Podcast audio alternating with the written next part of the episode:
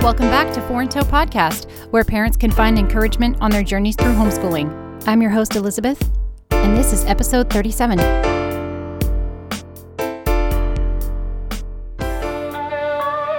We invite people of all backgrounds to share their stories. Through nuanced conversations And forward thinking, and not taking ourselves too seriously. everyone's story matters. Every voice is important. Life is polarizing But not everything is black and white. Come join us. as we fade to gray. Fade to Gray is available anywhere you listen to podcasts. Head on over to fadeToGrayPodcast.com for more information. Today's episode is going to be part two of a homeschool consultation that I did with my friend Stephanie and her husband Justin. If you missed part one, go back and listen to episode 36 before jumping into this episode. If you did catch episode 36, that's awesome. Let's jump right in to episode 37 with more questions from Stephanie and Justin. how do you balance your time between your kids especially we've only got two um but our uh the the three and a half year old is going to be he, he he needs something to do and Yes. We're- we're pretty loose with screen time but i feel like um any of the since march we've done basically a table time for for one or both of the kids. I think justin could probably explain this better because he's the one that does it but um it's like there is a dedicated time to learning every day that we go through. Okay. and with that um i i assume that it will shift a little bit for the school year but what do you do with like pre-schooling age kids to try to like sculpt your day to where it's not just parenting the whole time and not teaching Yeah, Yeah, I get it. Um, I had so with my youngest, she was the hardest one to teach the older kids when she was a toddler. That was the hardest, hardest, hardest uh, time for me. Um, she was very demanding of my time. So, what was suggested to me, and it was, I don't know that this will be true for every family, but for me, this is what I did. She did not always work with me, but after enough consistency, it worked out for us. Where I had a box of toys that were her that was her school and we were not we did not play with the toys in that box unless it was school time and i had a couple of coloring books that were specifically her school books and i kept them on the same shelf as the other big kids school books not with the coloring books and so then when i i would usually um especially when she was little, I would start with reading aloud something. So, usually, our history or our geography or our science is reading aloud something. Um, and so, I would involve her in that so that she could feel like she was part of the group. And if her attention span waned, then she could go off. And as soon as she disappeared, I'm like, all right, guys, we're switching gears. We're moving to grammar. And we go do something that would be more intense with the older kids and let her go play. And when she came back and needed more attention, let's say we're in the middle of math now, I would pull out the box of toys and I would say, Here, Kinsley, can you go do your school? Here's your box. And she would play on the floor right at my feet because we were normally at the dining room table doing math. And if she was still needing more to do, go get your school books. And she would go get her coloring books and she would color her special pictures in her special school books while we were doing stuff that I needed to focus on the other kids with. Um, it didn't always work, but it helped so much when I did it that way. Um, usually try to give her a little bit of attention first before we got going, or did one of those read aloud times together, and then she would lose interest and go play by herself eventually. It took a while though.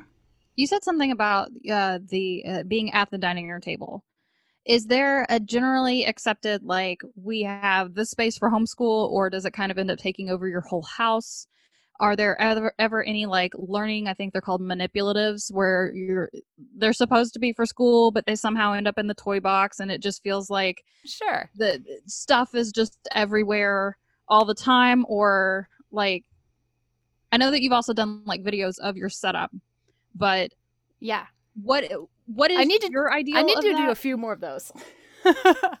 oh man, ideally I would have um, a proper library where every like all the library books, all the books are in one spot.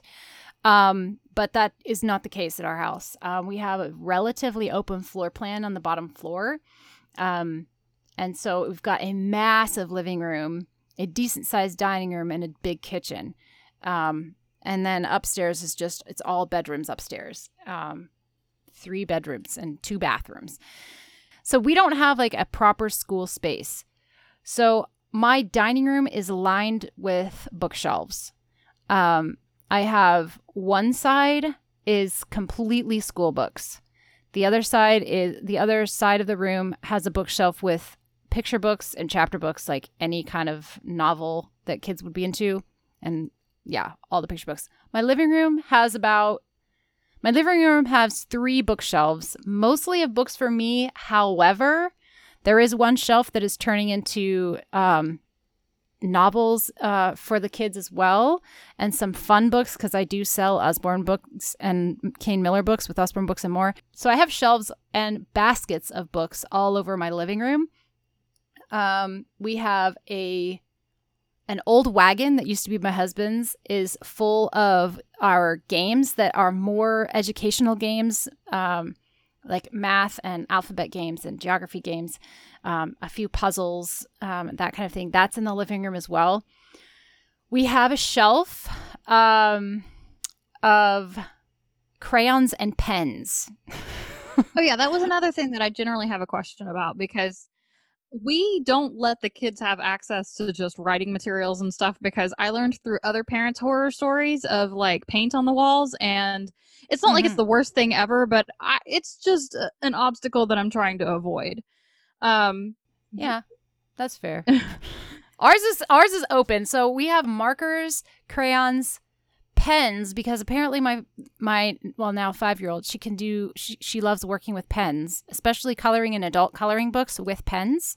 You know those like mandalas and Huh. stuff like that with all the tiny, tiny, tiny little details. Yeah. She loves those, and she loves doing them, but with pen. Um, and then crayon. We have Okay. all of those. Um, we have like two big shelves with boxes for each type of utensil, I guess. I don't know. Each medium. I don't know what its proper name is. Um, and those are all on those two shelves and they're open and available for them to use. And yes, we have uh, crayon and marker on our floor and pen marks all over our f- carpet. Um, and the walls have had various and sundry marker bits. Um, magic erasers are awesome because they do work to get it off of walls. I'm still trying to figure out how to get it out of the carpet. My plan is just to replace the carpet when we move. we had this with a uh, our dog chewed on a pen at one Oof. point. I'll get back to you um because we got it out mostly, but it was from something in like a um a tips and tricks around the house book, Ooh. and I feel like between the two things, we got it out enough that I will. I have information. Yeah. I think it was mostly. Was it baking soda? I think it was like a baking soda paste that you have to let like sit there and like Oh. absorb the color. I feel like that was the thing that worked the best, right. but I will look that up in a little bit. Let me write yeah, that do that. See, when we do our read aloud times, I'm usually in the living room. I'm sitting on the couch reading aloud to them, and they're making notes or coloring. I usually have something for them to color on. Sometimes it's a picture that has to do with whatever we're reading that I just copied off the front of a book or something, or copied a picture from the book, Yeah. or copied from Pinterest, or um, sometimes I make them draw what they think. Like, oh, we uh, we were reading about George Washington over the summer and his crossing the Delaware. uh, That one Christmas that he did that, um, crossing the Delaware River, and so I took took out a an art book that I have that had a picture the, of the famous painting George Washington crossing the Delaware. I had them look at the painting, and then they each drew their in- interpretation of the painting while I was reading about George Washington crossing the Delaware. Um, Oh, yeah, so it was like art study and history all at the same time. And we were doing it in the living room, which Omar can't stand when, yeah, he doesn't like any of the crayons so uh being in there. So that's me being a very terrible wife and going against his rules. So yeah, that's me admitting that on my podcast. And then um yeah, but then when I want them to practice their handwriting, I have them do it in at the table, at the dining room table usually. Um, and then my big girls, they go through phases where they need things to be quiet. And so I will send them up to their bedroom to do their math if they need things to be quiet because there's just, like I said, like our downstairs is an open floor plan. There's nowhere quiet, especially when I'm working with the littles and they're talking and asking Right. questions and. Um, so yeah, we don't really have like one spot in the house. It ends up being the entire house. And well, even then today, we were on the back porch today doing science with the littles. So we're all over the place. I think that's one reason why those like push cart caddy things, if you go look on Instagram and just look up hashtag homeschool, everybody's showing off their little metal push carts that they've gotten from Oh yeah, all the different places. like IKEA or Michaels or whatever that have the same general idea that you can hold like six paper towel rolls per Yep, that. I don't Yeah. have those, but um, I understand that's why people would want them because then they can take them to whatever room in the house they want to be in. I just feel like I would Right. be pushing four carts around my house all day. I like have a cart per kid. You got a little train of carts going behind you everywhere you go, and finally you just leave it. It takes four tow to a whole new level. Yeah, right. It's one per kid. I mean, that that's the whole. That's so nice and handy. You got a theme going. You're you're keeping it on brand. Yeah. No thanks. oh, paint, by the way, Uh-huh. we have in a special drawer and it is not allowed out unless I say so. And it's usually done on the back porch when it's done. so paint Fair. is not a thing. Yeah. Uh, one of the first few things that we've gotten is uh, we got the art kit with the Oak Meadow School, cool. and it has like watercolor paint, paint, and it also really encourages you to use like use that stuff with your Yes. kids. So like it's a it's a group activity, and it's both at the same time. And that means that it's probably going to be me doing it because I don't mind being really bad at art. And Justin's like, I'm not gonna. Yeah, I hear I hear you, Justin. I hear you on that one. I I I can understand that, which is one reason why I like put somebody some masterwork in front of them. Here, this is George Washington crossing the Delaware. Or You go paint it. Oh, what a great job you did! While I read to them. right. Yeah. I get it. Okay, so I guess uh, one of the things that I'm wondering is that I I'm assuming that we are probably not going to be long-term Mhm. homeschoolers. And I also assume that we that this year more than many others there are a lot of parents that are looking at short-term homeschooling and just trying to figure out like do you have any experience with trying to assimilate back into public school for any of the groups that you talk to or the kids that go back and forth between wanting to homeschool for a year or committing to homeschool for a year and then the moving back into a different classroom setting. Sure. Um, I don't personally have any experience from it uh, with it. Um, I myself was pulled out of public school in at the end of first grade, and so that was before you guys were in school. Maybe before you were born. Not that far. Okay. You're, you say you're child children of the 90s, so that makes me think I may have been homeschooled when you were born. Anyway, um, so uh, I don't. However, um, I do have some friends who have did it, um, and I mean there was there's always an adjustment period, but it for most kids they usually take it. It's no big deal. And usually at the beginning of a year, in a public school setting especially, the teachers are doing um, review for the first month. Remedial. Yeah. And so if Yeah. you're worried about your children keeping up, um, that they will be fine next year when they go back. I really think they will be. Also, I've been talking to a lot of public school teachers this year as they prepare, and they're already worried about the remedial, like going back into this year because they have to make up for everything that got lost last year. And it's been an extra long, quote Right. unquote, vacation. Um, not that it really has been, you know, Right. but I mean, most people stopped going to school in March. And so it's been how many months? And if they're going back in September, like Right. a lot of the schools here closed in March and they are not opening again until September. So how many months is that? Like I'm talking too much so I can't figure it out, but that's more than 2 months. And so the teachers are thinking like they're basically That's a whole six months. Okay, so they are basically Yeah. going to be redoing if the child is in third grade, the first at least the first 2-3 months of their schooling is going to be covering half of second grade before they even get to the third grade stuff. So this year especially, if you take your kids uh, out of public school and are going to be homeschooling them, they'll probably be well ahead of their peers next year when the kids are going into the next grade. So let's say let's say that third Right, so, grader like- this year or well your second grader this year uh, he's going to be so far ahead of them because they're going into third grade the following school year but they're still going to be working on I, I can't even imagine second grade material. Right. Well, because I even remember like my high school calculus Mhm. class. Uh, my teacher used a college level book, and he said, you know, he goes as far into it as he could every year because that was just his Yeah. mo. And I remember in like April of the year, he's like, "This is the least amount of material we've ever covered in one year." A, thanks for the confidence boost. B, it's just it's always a little bit different. And I, I I understand that. And like educationally, different states have different benchmarks for Yeah. progress. And I get that. But and even we're also school districts within the same state Oh yeah. Yeah. And the um uh, for Texas, I know that the the standardized testing is a big deal and that's something that we haven't really had to deal with because we were we used a private school last year and I can't I, I don't I can't wrap my head around how they're going to actually prepare for the public school typical testing regimen this I year because of how much has been lost and how much has been shifted and how much stress the kids are under from just trying to get through a pandemic. So, Right. I just I can't either. I like my heart goes out to those teachers. Like I'll be fine. My kids are going to be fine. I'll be fine. Like we miss all of our extracurriculars. It's still hard being a homeschooler during the pandemic, but as far as my kids' education, I'm not worried. right. Okay. Well, he is not being very helpful as far as questions. Is there anything else that you would like to talk about? Me? Oh, no, I'm here for you. okay.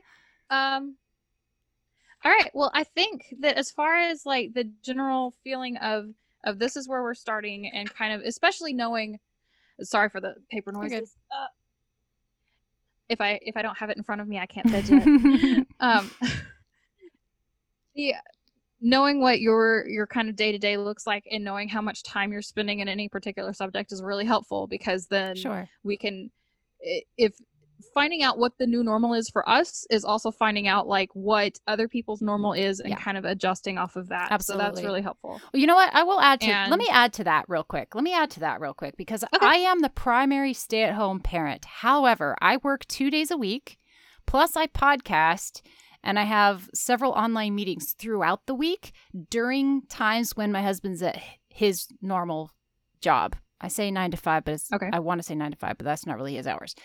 Um, so there are days like, for example, Wednesdays. My kids don't do school on Wednesdays because they're being babysat by a friend.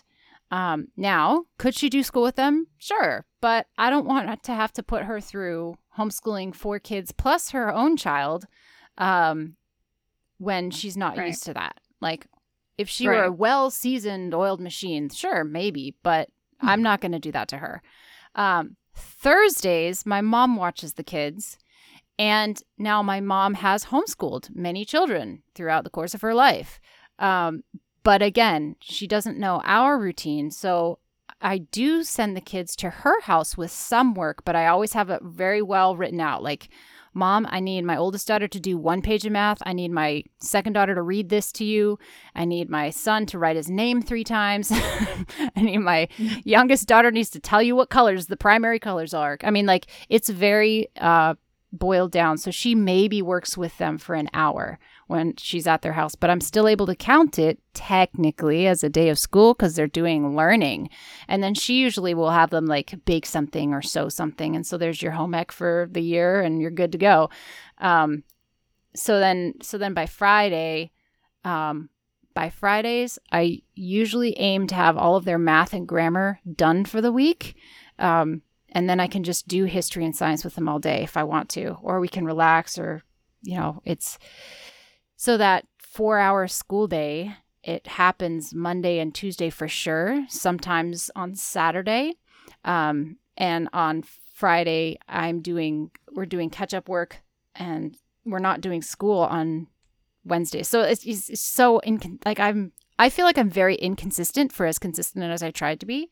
Um, but we get all of our school done in the time within a course of a year so i'm really not worried about it does that make sense Yeah, that makes sense. We need to take the pressure off ourselves. it's also hard because I'm sitting, I'm like nodding along. Justin can like, uh, you know, attest to this from the back of the room. Like I am like, I've, I've got you, but I'm also not making any noise. So that doesn't really help. That's okay.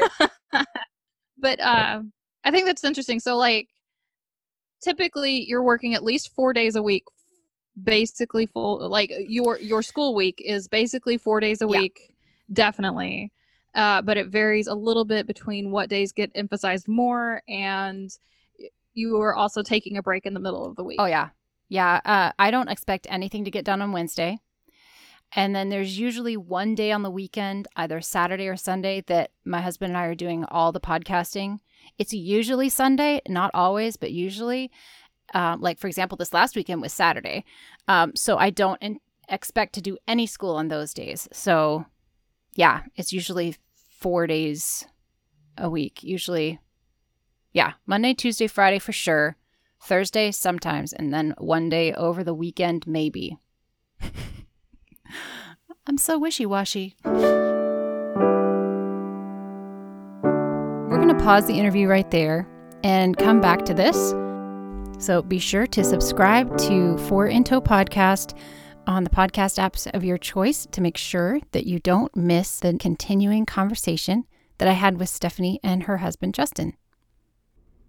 Thanks so much for joining me on today's episode. If you would like to have a homeschooling consultation with me, please reach out and get some more information about joining the Four in Tow podcast Patreon group, the Kids in Tow. I've been working to set up this community to be able to help parents on their journeys through homeschooling beyond just a podcast.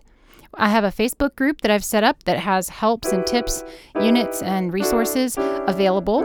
I also have a book club where we meet weekly to discuss a book as a group of parents, or we do a book study with our kids as well. I also have a planners level where if you are struggling with planning your homeschooling and staying on track, I have a planner and I can give you some face to face Zoom time helping you plan and schedule your homeschool year. It will be helps throughout the year to keep you on track as you progress through this coming school year. If that sounds like something you'd like to join, please go to patreon.com backslash four in tow podcast and sign up for one of the levels. I can't wait to walk on this journey with you. So until next time, have a great homeschooling week and remember, Mama, you've got this.